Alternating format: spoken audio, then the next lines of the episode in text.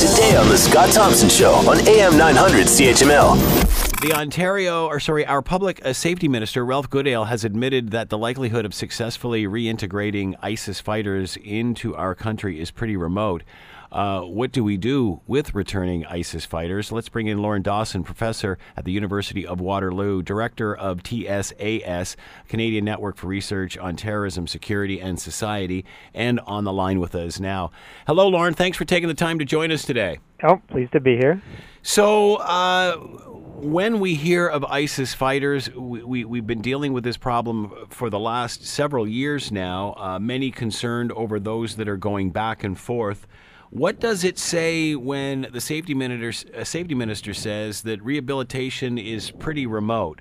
How does that change the discussion? Well, I mean, I think he's saying that just because it's sort of the politically appropriate thing to say to to cover his bases and and in current conditions in Canada it might be somewhat remote because we don't really have the programming in place in a full-fledged sense that some other countries in the world do like Denmark, Germany and the United Kingdom. Uh, but we do have some programming in place in Canada that might be useful in this regard.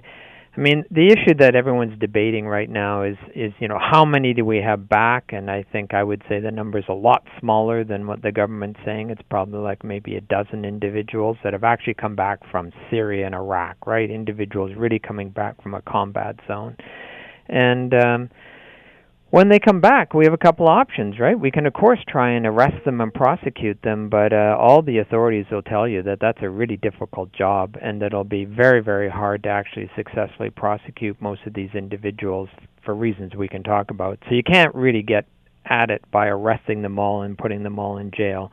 We can't surveil them forever either because it's astronomically expensive to do that. And how long are you going to do it? For a year, two years, three years?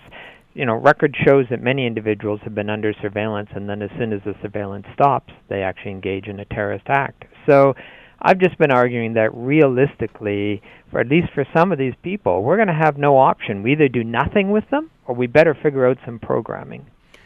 Uh, if you do prosecute, and as you mentioned, that's pretty tough to do. But if you do, what's the penalty? What what what happens then? They're in prison. If they're not being uh, rehabilitated outside of jail, how are they going to be rehabilitated inside a prison? Well, and they won't be in Canada right now. There are no programs available to. I think there's about 13 individuals. It's starting to change a bit now because we actually have some individuals that have been released on parole.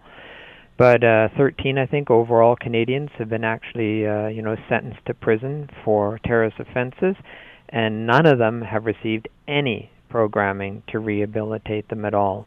Uh, they're usually not. The, see, the irony is they're not usually the kind of candidates even available for conventional rehabilitative programming because, as Corrections Canada's own research, published research shows, they're not like the rest of the prisoners. They don't have drug addiction problems, they don't have alcohol problems, they really haven't been involved in crime before. They're better educated.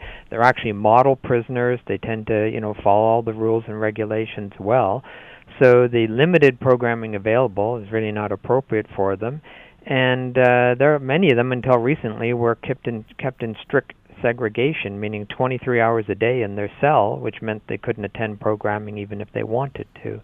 So we're not doing anything. We're just letting them serve out their terms and then releasing them under normal parole conditions. How long would these terms be?